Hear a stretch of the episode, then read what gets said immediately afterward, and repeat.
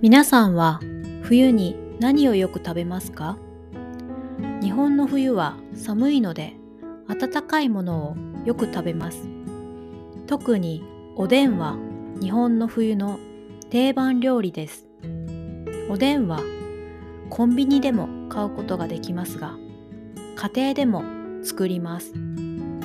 おでんの具材は家庭や地域によって変わりますが卵、大根、こんにゃくが定番です。